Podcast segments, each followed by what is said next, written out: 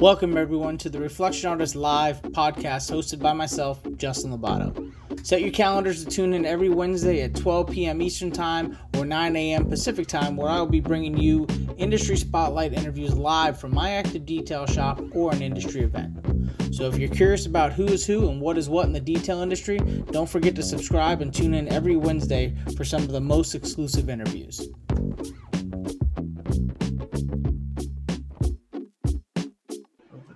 All right.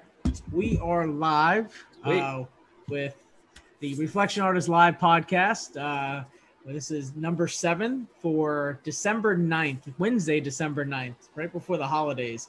Uh, or I should say, in the in the meat of the holidays, after Thanksgiving, before Christmas. Uh, special guest uh, Jason the Sandman Kilmer. Uh, for those of you who don't know Jason, he's been in the industry for over 20 years now. He has a very, very impressive resume in regards to one, his talent, but second, you know, the events and the things that he's been part of in regards to projects. And there's just so many things I go on and on, but of course, I'll let him speak on that. But just to let everybody know who Jason is and, and give a little bit more background. Um, Jason, thank you and thank let you. us know how how it all and where it all started. What inspired you to get into this yeah. wonderful world of uh, of detailing? Yeah well you know I, i've always been a car person car guy. Um, that started at the age of four and three years old that i can vividly remember. I would go to the grocery store with my dad when magazines and publications were still the big deal. You know you grab a magazine a hot rod magazine a street rod or whatever trucks mountain bikes whatever um, and I would, when I got older, when my folks would go shopping, I would go over the magazine aisle for like an hour and read cover to cover of every magazine. So I was always a mechanical person. I still am. I I'm a tinkerer. Um, I'm not very good at it, but it's it's one of my hobbies. So growing up, always going to car shows, drag racing, NASCAR. If it had big tires and a big motor, that I was into it. Um, and so elementary, junior high, I got into mountain bikes and BMXs and things like that. And I thought maybe I'm going to be a fabricator and build mountain bikes. Well, you know. so did you, did you, did you have interest in taking them apart and putting them back together or actually just riding well, them? yeah, and that's, that's where my limitations kind of didn't allow me to do that with my cerebral palsy. My fine motor skills, I don't have any on my right side. So picking up a wrench or bolts or something like that is very very difficult for me. So i have it up here but the physical limitations really have limit me to being very mechanical.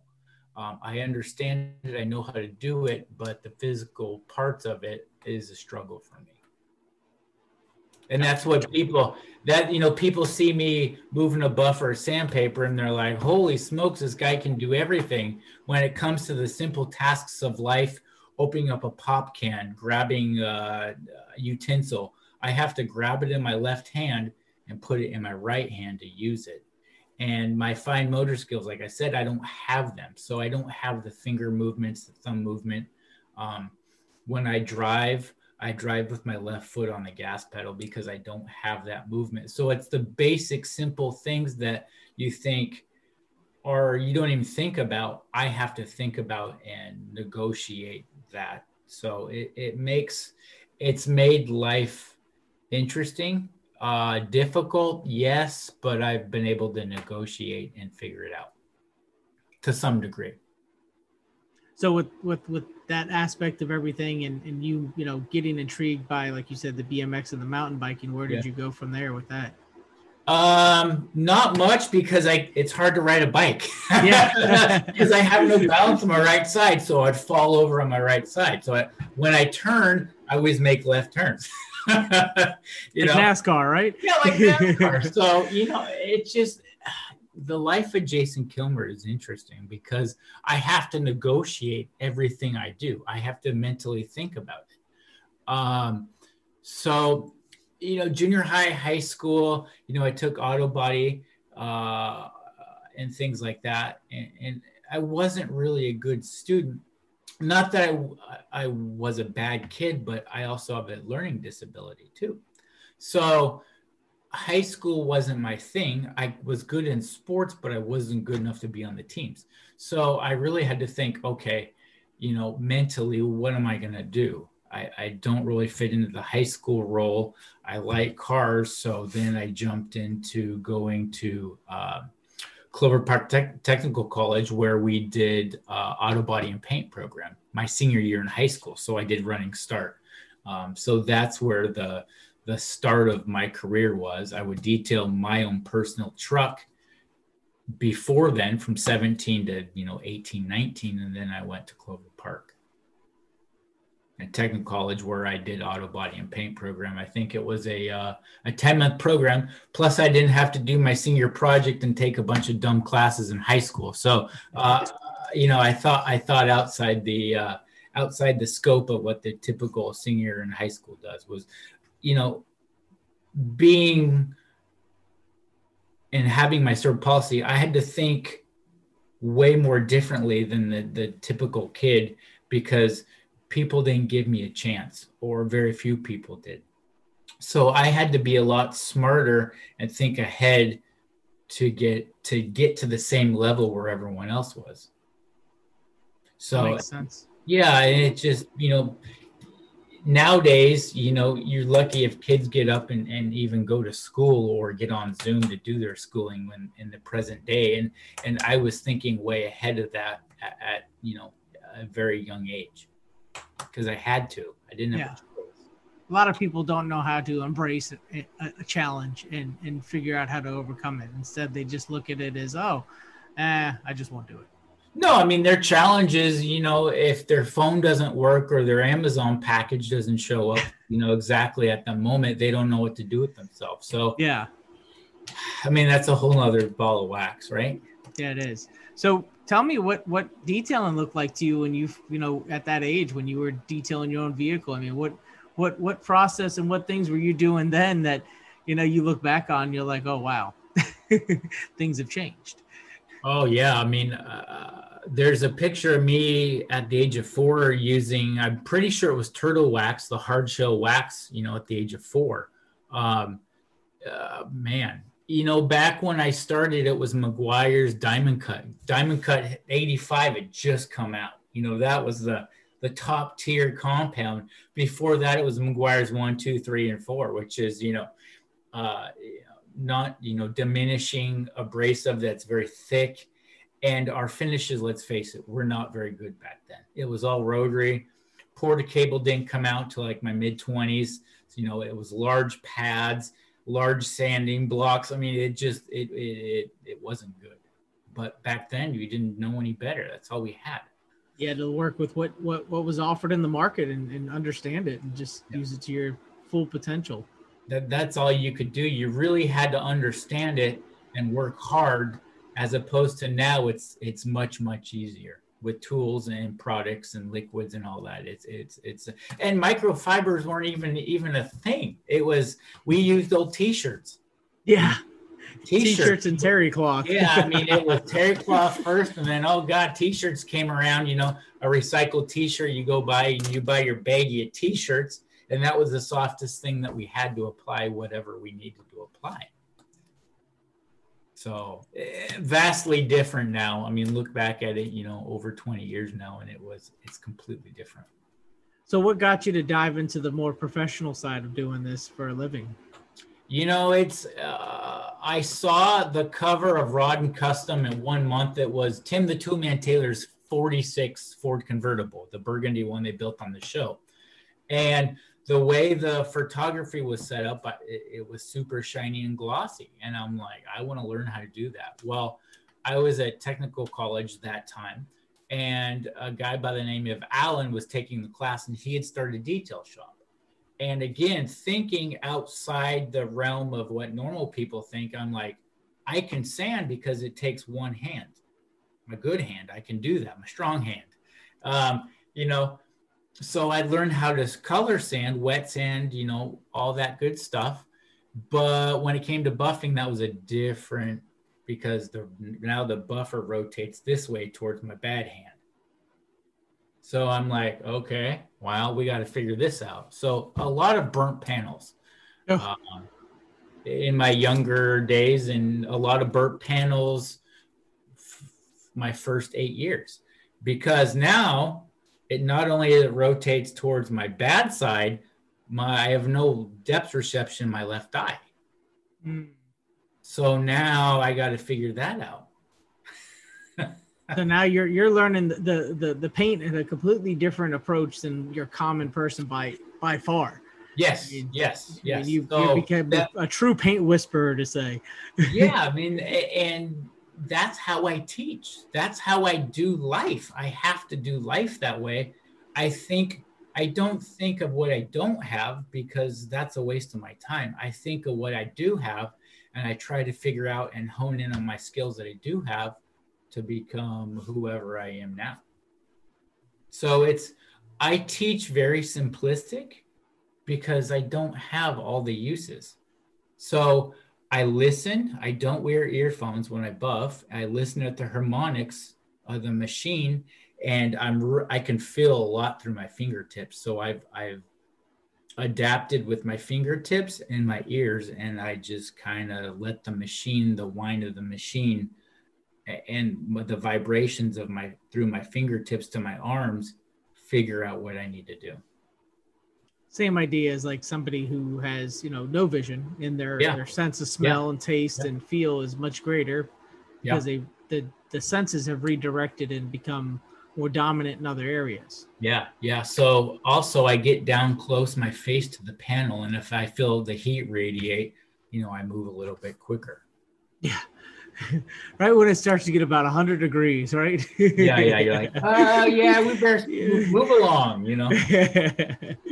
so you know as you as you started sanding and, and you, through the years of doing that and then the process of, of detailing let's go back to that you know you've you've really set the stage for a lot of you know projects and events that you've been able to win awards for in your in your earlier years even Yeah. because of your skill set of detailing in itself Yeah. I mean, I, I didn't really have a skill set back then. I just had a pure passion. And that drove whatever my skill set wasn't. I had a passion and I, and I came off as a nice guy. Um, you know, I've always tried to be super humble. And that got me very, very far. Even though I would burn and make mistakes and do all this, um, I think people took notice of that. And there were some people that really gave me a chance. There are some people that didn't give me a chance, but you know, again, I didn't focus on it and I kept on just being a nice guy and coming back and not going away. And they're like, we gotta, we gotta get this kid to do something. So um, I started going to a couple custom shops and my big break was I was at one particular car show and uh, a local collector said, Hey, I, I need some help on my car. And it was a simple paste wax. He just wanted me to apply, help him apply paste wax to his black 39 Ford. And uh, we did that. And six months later, he called me up and said, Hey, I got some work uh, I think I want you to do. I said, Okay. You know, I was 22, 23 at the time, and he is one of the the Washington State's probably most prolific collector. Um, his collection's been featured on um, Dennis's Gage's show, uh, My Classic Car. Um, and we did that collection and curated the collection at 23 and 24, you know, and that was probably at the time a $10 million collection of probably some of the rarest and nicest Fords in the world. Um, from there, a lot of people knew in the local area that I was detailing for this gentleman that was very particular, and I started working for his painter, uh, John Byers, and that's really when my career took off, uh, as far as that's concerned. And we started doing Ridler stuff and Pebble Beach wins, and and we did the first uh, first Ridler in I think 2008, maybe it was 2006, I don't remember, um, for Rambo. Um, and we spent a whole year pretty much detailing that car out after it was painted. And I actually Wow. did. I didn't sand any of the car. My friend did, and I would just buff each part in each piece. And I probably spent. I spent a whole year. Every piece, every part, the transmission tunnel, um, the it had a, Ferrari 360 motor, and I made sanding blocks and cut out buffing pads. Um, before I even knew who Kevin Brown was. you know, we were making our own pads and our own tools wow. before I even knew it was a thing. You know, I would I would blow out my pads not knowing what I'm doing, but I thought, well, we're just blow out our pads, control our residue, but we didn't call it controlled residue. No. We just did it because that's what we knew, what I thought. I never quantified what I was doing. Until, your, your thought process was so far ahead of the game that it yeah, just seemed until, natural to you. Yeah, until eight years down the road, I meet Kevin Brown and Jason Rose, and they're like, "Yeah, we've heard of you, kind of, because you haven't been online, but everybody kind of knows of you as the Phantom." You know, uh, you know, someone nicknamed me, uh, you know, Christopher Brown named me the Phantom Polisher.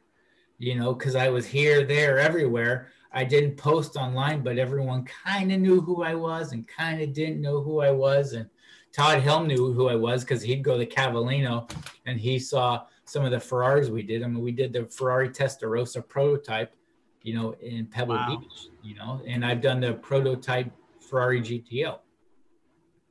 Wow. So, you know, everybody kind of figured out kind of who this Phantom was. And then, you know, through Kevin Brown and Jason Rose when Jason was at you know Meguiar's and we did the NXT. Then I met Larry Kosilla. You know, uh, that was 2013, I think. I mean, at that time we had done I think three or four uh, Ridler cars. You know, so uh, yeah, it, it, it's crazy to think about it. You know, um, what I've been able, what I've been a part of, and what I've been able to accomplish. But that's all because of hard work and just a drive and a passion, and never yeah. and never giving up.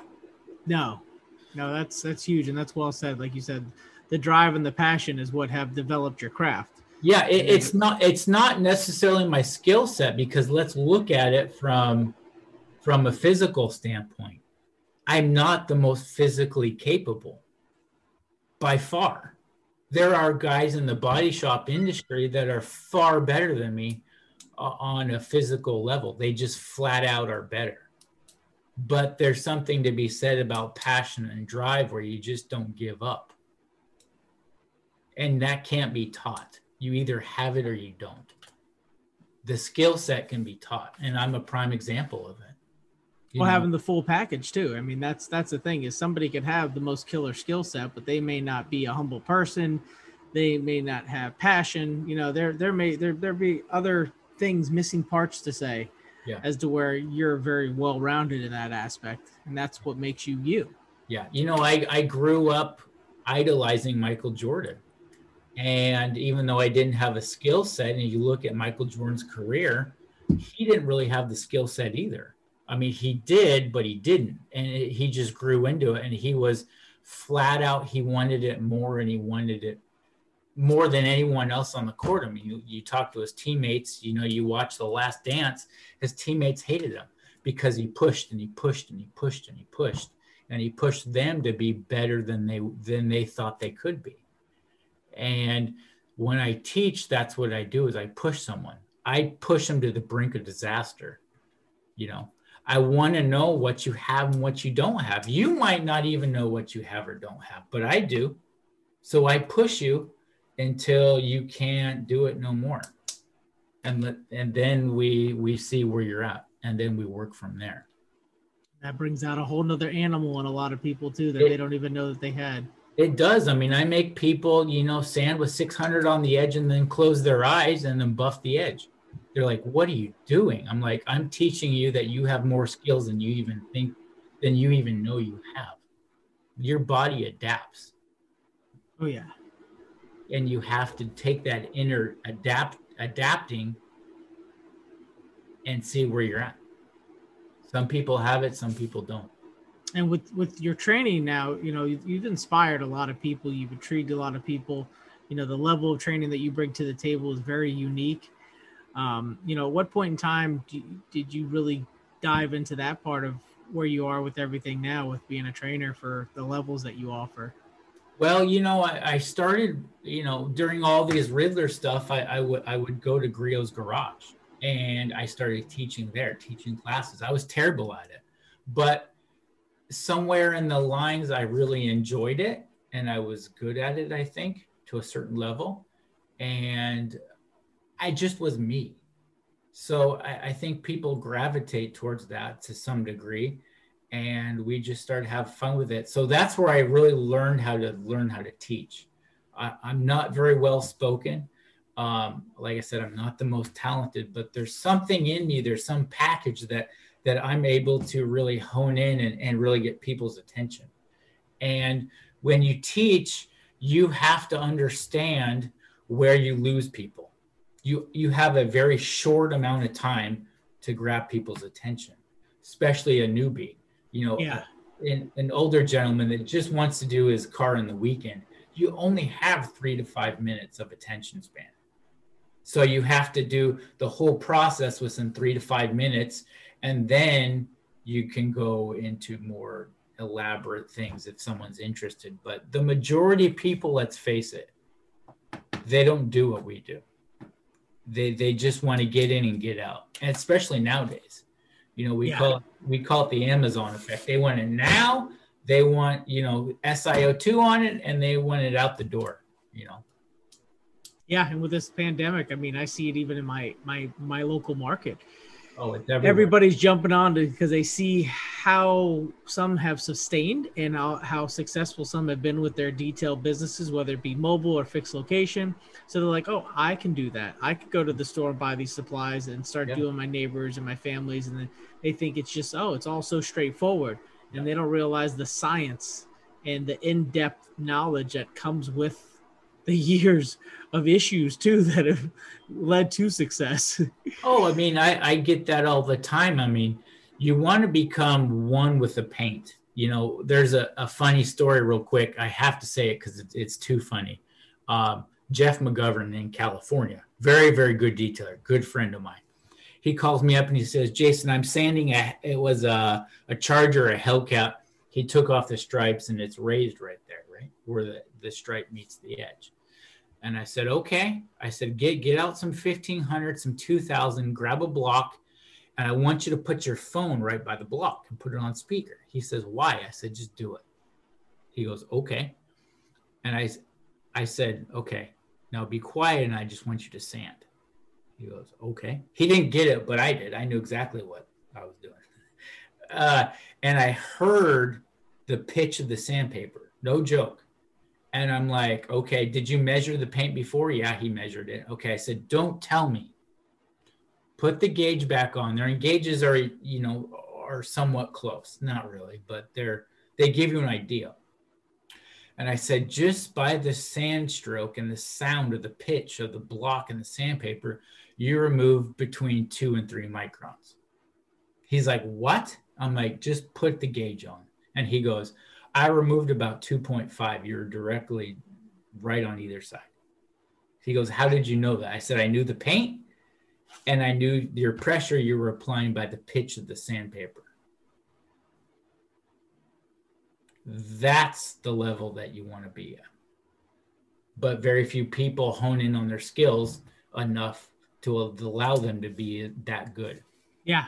And there's, I mean, the crazy thing is there's, there's I would say you probably know more than I do, but you know, a couple handfuls of people that we're aware of that that put themselves out there that the internet or social media, whatever it is, go to shows. Then there's God knows how many that we don't even know behind closed doors that are in their their bubble to say of their workspace that are at that level, but nobody will ever know because there, they don't. There's a lot. There's a yeah. lot. I mean, you look at the custom car world, and a guy in his garage, a machinist that might work at Boeing, is a super intelligent. He has a 3D printer. He's got CAD, and he's building this crazy elaborate supercar in his one car garage that nobody knows about. I mean, yeah. there's a lot of there's a lot. Look on Instagram. You're like, wow, where'd that guy come from? That looks good, you know. Um, you know, so there's a lot of talent out there, and you know, there's a lot of guys that think they might have a lot of talent, but in person, you meet them and you're like, your pictures don't do your work justice, meaning you're not as good as you thought you were. You know, so there's that too. And it's unfortunate, but you know, it is that's that's life in general. Yeah, no, I I get a dose of that myself every time I do a PPF job since I'm on my year one of it. Yeah, yeah. I'm like, oh crap. Oh man, oh, yeah, man. right, right. This isn't the same as detailing by any means, but yeah, it's still. yeah. I thought I was good. I'm terrible. uh, talk about a, uh, ego check, right? yeah, an ego buster. Yeah, yeah. Darn. um, so with you know with with all your involvement in in, in so many different areas, um, talk to us about the the KXK, the the sanding blocks, and how all that yeah. got started. Yeah, well, yeah, it goes back to you know, and I still make sanding blocks on my house with my Harbor Freight, you know, belt sander and my two hundred dollar Craftsman bandsaw. Hey, those um, things work. Yeah, you, you know, and and we started making blocks. You know, I, I uh, was at the store at the the hobby store right before I got married. My wife was shopping for our wedding stuff, and and I saw these products, and I'm like, well, we've always used acrylic, and you know, I saw this foam stuff, and uh, long story short, we started making them, and I sent them out to. I knew the body shop guys would like it, but I wanted to know if the detailers were going to like it. So I I made two sets. I sent the first set out to Chris Larson which is you know concourse wet sanding guy like myself out in Connecticut, and then I sent the other set to uh, Scott Nichols out in Arizona, mm-hmm. and I knew that those guys were very they're high end, and, and I knew if they would like them, uh, we we had a shot. So yeah. I think I set uh, sent to John Morgan, if you know who John Morgan is, very intelligent human being. He's in uh, Ohio. Uh, class act guy and a great detailer. And I sent a set out to um, Greg Gullis in Jersey. And those were the first sets we sent out. And, and I'm like, give me your honest feedback. You know, this is just what I think. And they're like, I think you're onto something. So we started making them. And shortly after I met Andy Ward, uh, Andy's was based out of Florida, is based out of Florida still. Yep. And uh, we became friends and you know, I was kind of his mentor. And then I met my other partner, Crazy Noxie, uh, Eric Knox, which is nut job. And, uh, you know, we started KXK shortly after SEMA. Uh, in 2015, we were incorporated, I think 2000, yeah, 2015, I believe. And uh, we started with the uh, PR ones and then we launched the sanding blocks, uh, the rid sticks. Um, and kind of the rest is history. So it's, um, I think we've we've changed how detailers look at sanding, and I did Absolutely. that. I did that beforehand. I mean, because sanding wasn't cool. Sanding wasn't cool, and and detailers said that that sh- we shouldn't do that. And I, I obviously have a different take on that. Um, within reason, you know, sand to improve, not remove on OEM for sure. Um, there's a time to sand and there's a time not to sand, and you know, so it's it's trying to because that's the ultimate paint correction is sanding, right? Minimizing yeah. that peel and then getting the scratches out from there, and then putting a you know a protection on top of it, whether it's a carnauba or you know or a ceramic or whatever, um, to give it that ultimate look and that can't be done by polishing or compounding alone. So, uh, you know, and to remove a scratch, you know, very methodically and, and, think about it. You know, I think we've we've helped change the industry a little bit and, and give it, you know, some validity in sanding. Oh, 100% agree. And it's one of those things that you definitely it's a skill set that has to be learned. You, you know, yeah. you can dive into it blindly, but you're gonna burn more than than anything, and you're gonna learn that way too.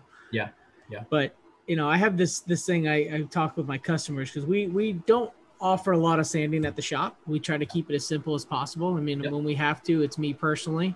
Um, and that way I know that if I screw it up, it's it's on my dime, right? And I, I get to explain to the customer. Yeah. Um, but it's it's what I call repair value. You know, the more material you remove, the more opportunity you have to go back to that specific area and repair it under any terms, whether it be sanding or compounding.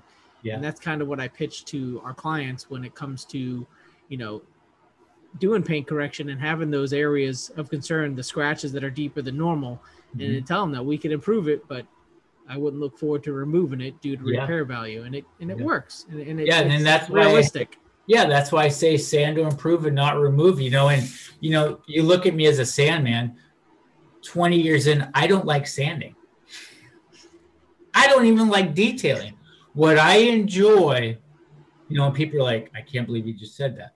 What I enjoy, I enjoy the art. I enjoy the science. I enjoy the teaching. Because detailing another car, who cares? I can do it. I know how to do it Yeah, what what I what I I like doing is you know how can I do it faster? Can I do it more efficiently? Can I can I make it look even better? As far as doing the whole car by myself, uh, that's not me anymore. I enjoy everything but that, and people are like, I can't believe he just said that. He's a sandman. He doesn't even like sanding cars. It's a lot of work. It is. It's It a lot of work to do a car. I mean, even on a competitive level, you're talking about, you know, 200 hours of uh, of work, if not more. Um, we've done cars in a lot much shorter time. You know, you throw it, you know, you do some DA sanding, you buff it out, you get it out the door. You know, on a wholesale level or something like that, that's a different level. But we're talking flat out show car stuff that'll take a toll on you and and that's if everything's going right. And most times it doesn't go right because it's painted at the last minute and you're on a time crunch. So you ask anybody on a competition level you know my good friend derek bemis who helped chip foose out on poster uh, he would call me up on the phone and, and go what what do i need to do differently? This isn't working out or you know the paint's not responding the way i want it to give me your uh, your best advice because we're out of options right now.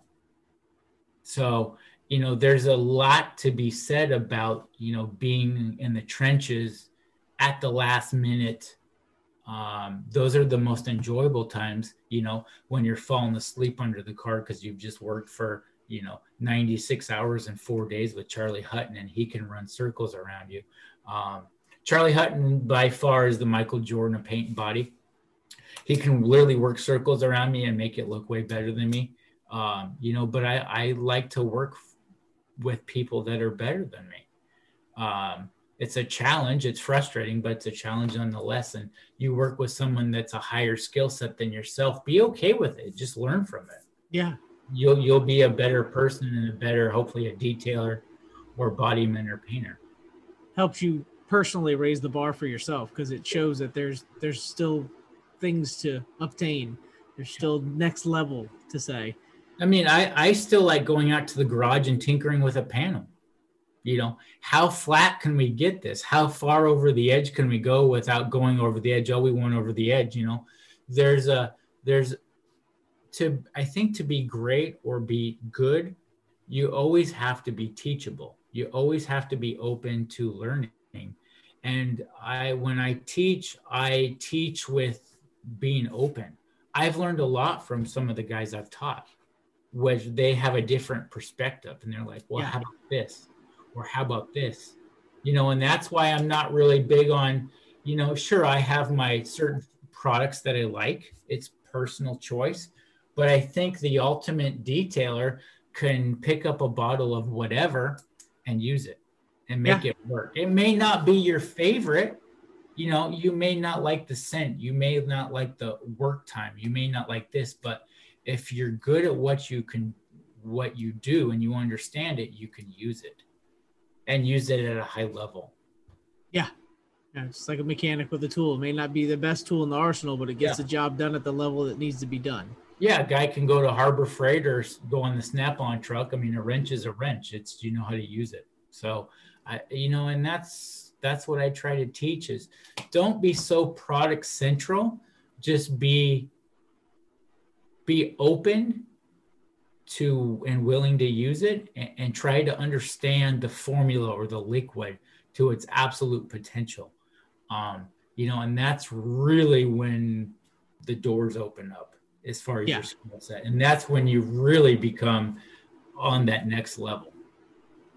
No, and that's you know even personally with with so many testings of liquid abrasives, it just it gets your mindset and your perspective so different because you you're able to understand their full potential and understand what they're doing or not doing compared to the next one but know where the importance of that product is and why the manufacturer made it yeah and, yeah. and, and a lot of times let's face it we tinker with a product and it changes you know a manufacturer might make it to do this but tinkers and guys that are really wacky like myself they take it way outside what the manufacturer designed it.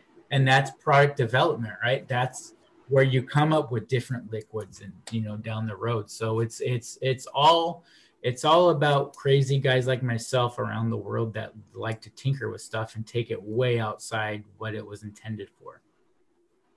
Now just for some of the people who are watching this as far as you know talking about how in your early years you know you had to burn some panels you had to burn some paint you know for those that are getting into sanding or trying it themselves yeah. i mean what would be your best approach to explain yourself to a customer mm-hmm. that yes gave you the okay on being able to sand mm-hmm. uh, and and how you would explain yourself when you when you burn through the paint and w- what the best approach would be so they have a peace of mind with that yeah um, it depends on an oem level i try to scare the customer away make it so unattainable to try to say you don't want to do this. I don't really want to do this. These are the reasons why.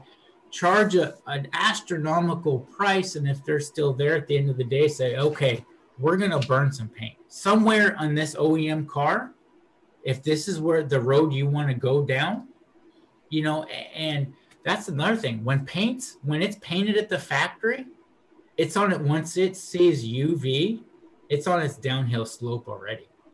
Mm-hmm. Think about that. It's on its downhill slope. So anything we do from polishing and compounding is degrading that paint. So oh, yeah. now you sand it and you're like, wow, we're really, we're making it really on its downhill slope.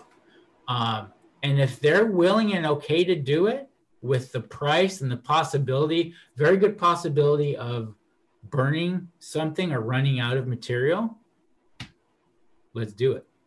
But once you say all those things to a customer, they're like, oh, I don't want to do that. Good. That's what I thought you'd say. PPF it, out the door she goes. Done deal. You know, it, it, it's just, I mean, it, I try to make it as cut and dry as possible. Like I said, I don't do cars now on a daily, uh, you know, but I mean, when I do do cars, custom cars are different. If we burn through, you know, God forbid, we, we take it in the booth, repaint it, no big deal. Um, you know, but you try not to burn. You, you know, you really don't no, want. No, to. I don't think no one's intention is no, to, to burn. No, you just it, it's par for the course. It's it's it's what it's what happens. So yeah, um, you know, you just have to be okay with it. Try to figure out what happened and sometimes it's out of your uh, out out of your uh, what you can do. I mean you can only do so much. Um, and if it's a bad paint job hey you can try to save it but let the customer know that these are the things that we could run into and uh, let them make the call. I always let the customer make the final call. Always. It's it's his car. It's their project. You know let them make the final call and know that not everyone is going to look at that paint like you're looking at it right there. No, no. They're looking at the whole package. Yeah. So if you miss a scratch on the rocker, is it the end of the world? No. And that's another conversation. That could be a whole nother oh, podcast. Yeah. What we um, see versus what they see. Yeah. there's yeah, that's a whole different perspective because they're looking at the the big picture of the vehicle, bumper to bumper. And we're over here getting so up close and personal that we start to identify and have a conscience for every defect that's there. Yeah, we're, we're holding the light two inches away. I mean, come on, that's not, it's not even feasible, but we do it. Let's face it, you know, and it's just like, you got, like Kenny Rogers used to say, you got to know when to hold them and know when to fold them and know when to walk away and know when to run. If that car's not looking good and you're like, uh, don't do it. Yeah don't do it. It's not worth it. If that customer and you pick up the phone and you're not getting a good vibe from the from the customer, don't do it. Come up with a lame excuse. Tell them you have corona. You know, I mean, I don't know. Come up with something. Then they won't come by the shop. I mean, you know, eh, you know, some people jive with better with other people. I mean, mo- I, I get along with most everyone, but I've had some people in my past. I'm like, I want nothing to do with you because I can already tell this is not going to go down the road we want it to. Yeah, I think from from a business perspective, personally, I've I've had that where customers, you know, were not a fit in regards to the level of services, or it was too in depth for the price, or the the paint was too far gone. And I would just be honest with them. I'd tell them that they are you're just not a candidate, or your vehicle is not a candidate for our services. I apologize. We can't Or do just- anything for you. or just personality. If it's a personality clash, it's not going to go good. It's not worth it. And Yeah. I've actually, I've told a customer that you and me don't jive. Yeah, So or they're this- unrealistic. This or the, yeah, this is not going to go good, Yeah, and that's okay, because I can sleep, you know, with my head on my pillow at night, knowing that you know I didn't take the job on. I don't have that stress level. Sure, I've made mistakes. Sure, I've made people mad.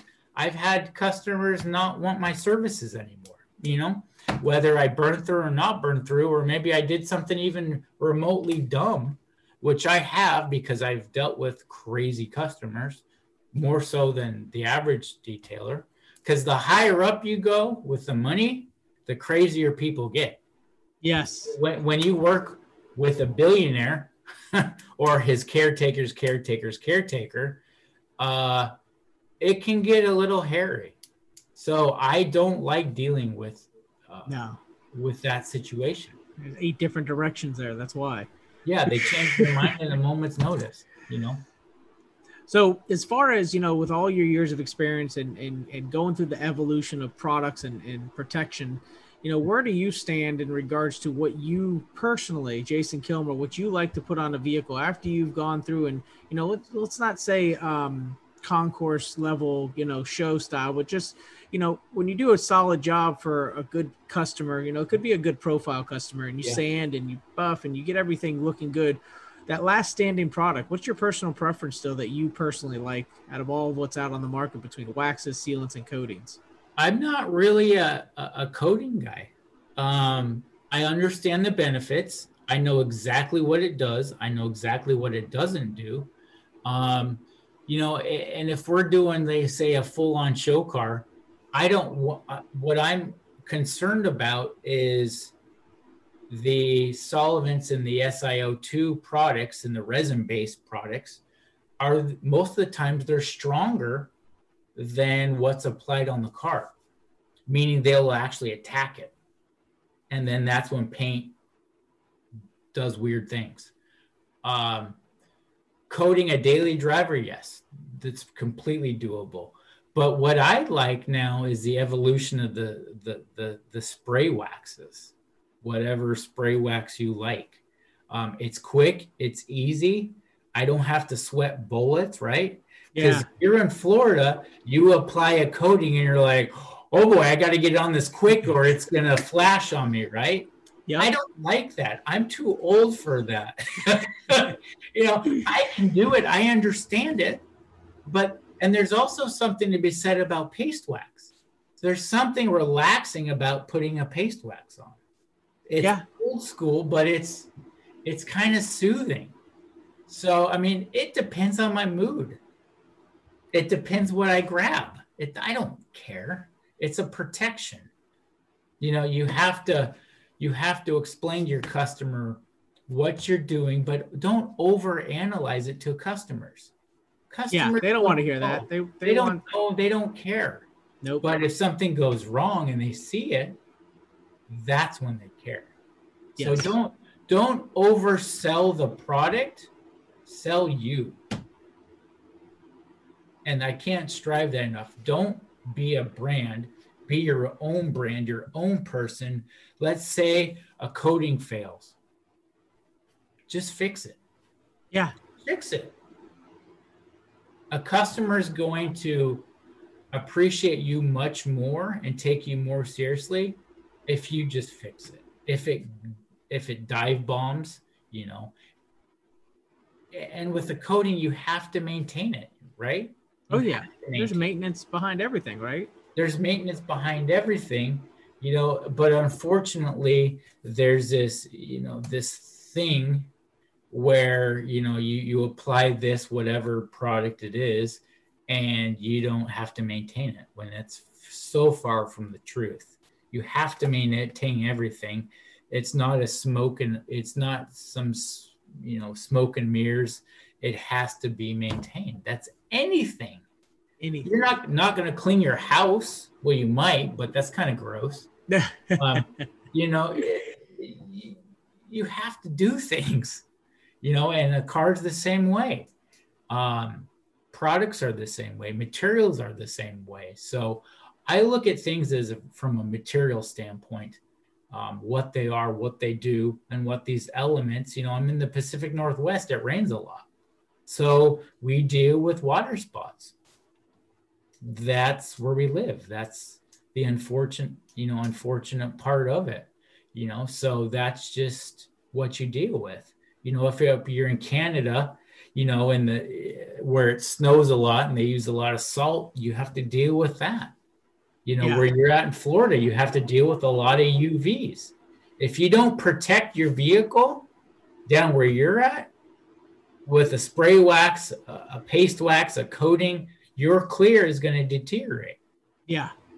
That's yeah. just that's just what it does. And it blows my mind when I get customers, oh, I've never had to put anything on my vehicle. My last vehicle I had for 10 years, never put anything on and it was fine. I was like, well, you're a lucky situation there. Yeah, yeah because let's face it, clear coats and paints are getting more trickier and they're not as strong as what people think they are. They're actually they're actually pretty weak.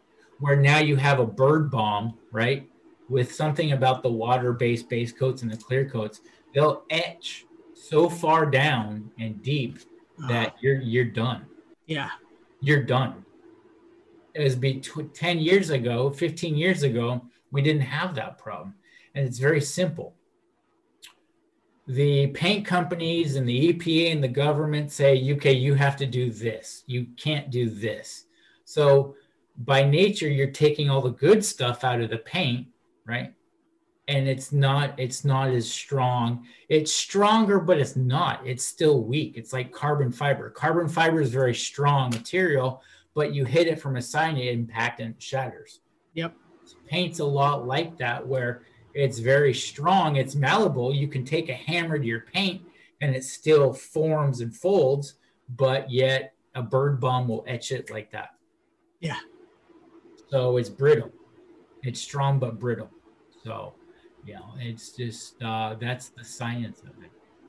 Well, it's it's cool to hear, you know, from someone such as your background that you know you the direction of what you explained with protection. You know, your favorite, or I shouldn't say your favorite, but you're you're more suitable with the wax, but the coatings have their place on daily drivers because that's that's the simplicity of it, right? I mean, unfortunately, we've got we've become into this bubble where everybody thinks coating, coating, coating. And granted, yes, it's a moneymaker. There's, there's it is. It's, it's an absolute moneymaker. There are people in business because of because of coatings.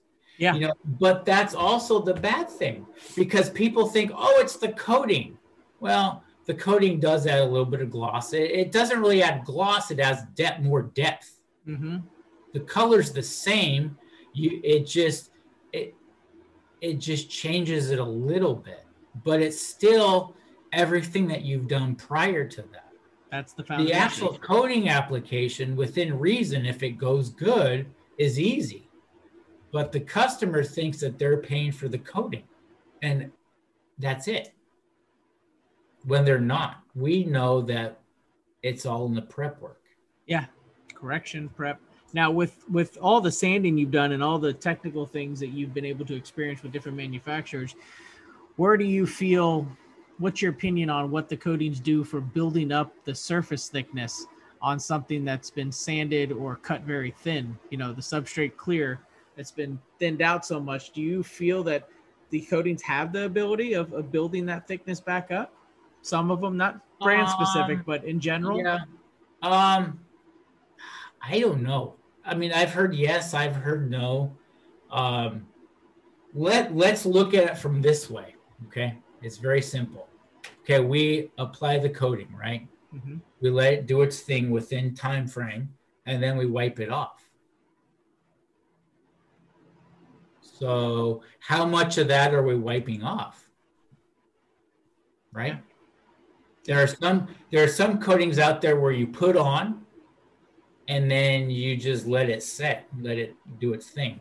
Theoretically, from a standpoint of chemicals, the idea would be put it on, it self levels, and then you walk away. That would be the ultimate protection.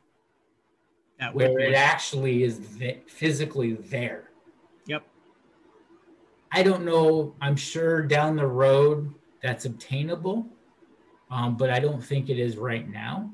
I mean, that would be the ultimate form. Maybe yeah. the ultimate form would be put a SiO2 whatever in a paste and apply it by machine and then leave it alone because now you're working it actually into the substructure of the paint. And I'm sure there's more probability of the, the coating, the, the solvent carriers attacking such a thin layer of existing paint that's there too. That could probably cause some major issues later down the road. Yeah, because I've seen it too on resprays or even some OEMs. You know, you look at a, a, a car from, you know, Asia, they're very soft, very brittle. I've actually wiped a coating on and the solvents are so much stronger the day after, it's actually hazy. Oh, wow. Wow. And that's from an OEM level, but that's from my eyes. Most people don't see it at that level. Yeah. So that's why I'm kind of, you know, you know, coatings are the ultimate protection, I think, in terms of everything. But there are some cases where a coating is not the best way to go. Not the best choice. Not the best choice. And that just comes from experience. That yeah. just becomes from being where I've been and, you know, seeing what I've seen. You know, I've been fortunate enough to see this stuff on the background on the on the on the inception side of you know i've talked with chemists from the paints. I know the background of this stuff. You don't think a paint manufacturer knows coatings? They do. Could they actually mix it into their clears? They probably could they have the technology to do that why they do that i don't know so there's a lot more technologies than what detailers thinks out there. Well, why oh. doesn't why doesn't GM do this? It's this. Yeah. Painting a car is the slowest process in the build. They're literally waiting for paint to dry. So yeah. if you think about that from a dollars and cents standpoint, no wonder they're kicking them out. Yeah, and even with the the efficiency of sending them down, you know, the, the line and having them sprayed by the computers and all that, it, it's still a slow process. We're, and, panel and, panel. We're, and we're seeing more deep paint defects in, in modern day paints. Oh yeah, I mean the the vehicles are being released with a significant amount of orange peel. I mean, there's so much to what they feel that as long as the paint's on there and it's shiny. yeah, yeah, yeah. And orange orange peels there is designed there for many many different reasons that a lot of people don't know about. Um, they could care less about shiny paint. Because let's face it, from a standpoint of polishing your paint, like I just said earlier, uh, it's on its downhill slope once it sees the UV. So anything we do is basically shortening the lifespan of the paint at a microscopic level that we can't even see. But, you know, but I'm still the Sandman, so I, I don't like peel. So there's that aspect of it too. So with with with everything, as far as you're you're, you're still continuing with trainings during this year with uh, yeah. COVID. Yeah, yeah. In fact, I'm leaving on Friday to go help a friend out in North Carolina. We're going to sand try to sand a Mustang down a 97. But yeah, we did trainings. Uh, we have a couple trainings coming up. Uh, teaming up with my good friend David Patterson, and we did the Ring Brothers back in August. And dude, that was that was a training of all trainings. That was fun, and we're gonna plan on doing that again in August. Um, and the ring builders are some of the best car builders in the world, and they're some of the nicest people you're gonna ever meet. So they're excited, we're excited, um, and we're gonna be we're I was just talking to him last night. We're gonna try to figure out our schedule and uh, you know and and do some cool things. But it, it's it's been difficult with that because of everything that's going on in the world. So it's not as it's not as easy as it used to be for sure. So if somebody's interested in in any of the trainings or your specific like maybe a one-on-one how would yeah, they get a hold yeah. of you for that just on instagram or, or facebook and just message me i'm still more than willing to do one-on-ones in fact that's what i enjoy i think the the person gets the most out of it um, you know but you know that that comes with a, a greater cost um, you know but if someone's willing to go down that rabbit hole i mean I think that's the best form of training is definitely a one-on-one where you yeah. can really hone in on skill. And you do group trainings as well, because oh yeah, absolutely, yeah. yeah. yeah, yeah, with many different people. I mean, we've done with Renny, and we've done with uh, Jeremy Stevens, and yeah.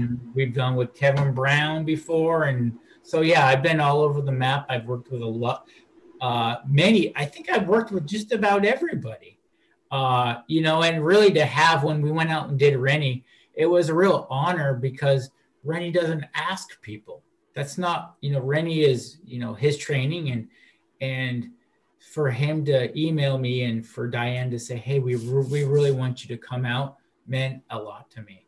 Uh, you know, because Renny is Renny, you know, and he doesn't need anybody else. You know, Kevin Brown is Kevin Brown. He doesn't need anybody else. You know, um, Jeremy Stevens is awesome dude and he doesn't need anybody else. So to be part of these different segments is, is, a real honor and and and I hold it to highest regards that you know I want to respect what they do and you know give a little bit of Kilmer flair to it at the same time. So yeah, I've been very blessed to work with many different people and many different brands, but the way to do it I think is non-threatening and yeah. I think that's part of my success. My success was I'm not going to throw you know slam it down your throat the Kilmer way. I don't. If it works for you, it works for you. If it doesn't, it doesn't. And, and either way, it doesn't matter. It, it, it's all about a personal choice. And um, as far as you know, anybody and everybody who's out there listening, is there anything as we're coming to an end for the, the podcast and keeping it within the time frame? that you would want to put out there or say that on your behalf? Yeah. Strive for not necessarily perfection, but be passionate and always be a student of whatever you're doing. Try to learn something new every day and be open to new ideas. It might not work out well, the idea, but you may learn something down the road that, hey, I took a little piece from here and a little piece from him, and I I put my own spin on it, and it works. So you may not polish like me, and that's fine, but maybe take something away from me or take something away from you or Renny or Kevin Brown or Larry Kosilla or Matt Mormon and make it your own. You know, you are you your own person. You you see things differently. You react differently you do things differently physically you you understand things at a different level than anybody else you're your own individual so do it don't necessarily try to clone somebody or clone that person be your own you and do it the way you know do it the way that you understand it and uh, hopefully you choose someone that you like and you aspire to want to be but at the end of the day do it the way you do it and what makes sense to you. Very well said. Very well said. And thank you. And thanks for having honor. me. Yeah, I bro. It was, it. it was it, it was a very good episode, episode seven. So thank yeah. you for being part of our you know, first couple episodes getting out, breaking ground yeah. before we start yeah. to reach the double digits. Yeah. Uh, this was very helpful. And hopefully, you know, some people got some good education and got to know you a lot better. And it was yeah. an honor having you on well, for sure. You need to bring me down to Melbourne so I can get some sunshine. We could have some fun. I listen. I would love to do a class here. If we could get something going, going in the next year, that's definitely yeah. an option. You know. Yeah. So I mean, I know your shop is small, but if you know, if we did, you know, three to five guys, you know, made it more of a intimate setting, uh, we we we would uh, explode some minds on some of the stuff that we do, and and it, it's just fun to tinker around. oh yeah, and I'm, I'm down for that. Making a day out of that and, and having fun with some guys. And that's, you know, that's, that's the biggest part I think is for me is like, I've really grown to love and be more passionate about more of the detail community than just the craft itself. Yeah. And that in itself, having a group of people learning around and just bullshitting yeah. hanging out and talking shop, you yeah. can't beat that. Well, you know, everything we do is all about people. Yeah. The detailing, the cars, whatever your hobby is, is just that's a side note. It's all about connecting with people. If you can connect with people, and I, I really truly believe that is my my the real talent I have is I connect with people. Um, I connect at your level, and I think if you can connect at someone's level, you can change their career and how they think at things at a much greater level and have more impact on their life in general. I could care less if you take a scratch out are you a good person first? Be a good person first, and then we'll work on the scratches later. Yeah. Well, Jason, thank you. Thank you for everything you've thank done you. for the detail industry, and uh, hopefully we'll have you on in some future podcasts as well. And I'll let you get back to the rest of your day. And thank you for being episode seven of the Reflection Artist Podcast. Thanks for having me, and uh, have a great day, guys. All right, take care. Thanks.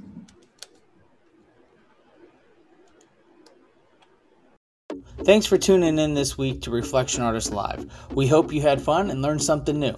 If you missed an episode or are looking for more, check us out on our social media or podcast platforms. And join us next week when we have another amazing guest. Don't miss it. We'll be talking business, life, and detailing. Also, don't forget to check out buffandshine.com for a variety of buffing pads and accessories for your detailing arsenal.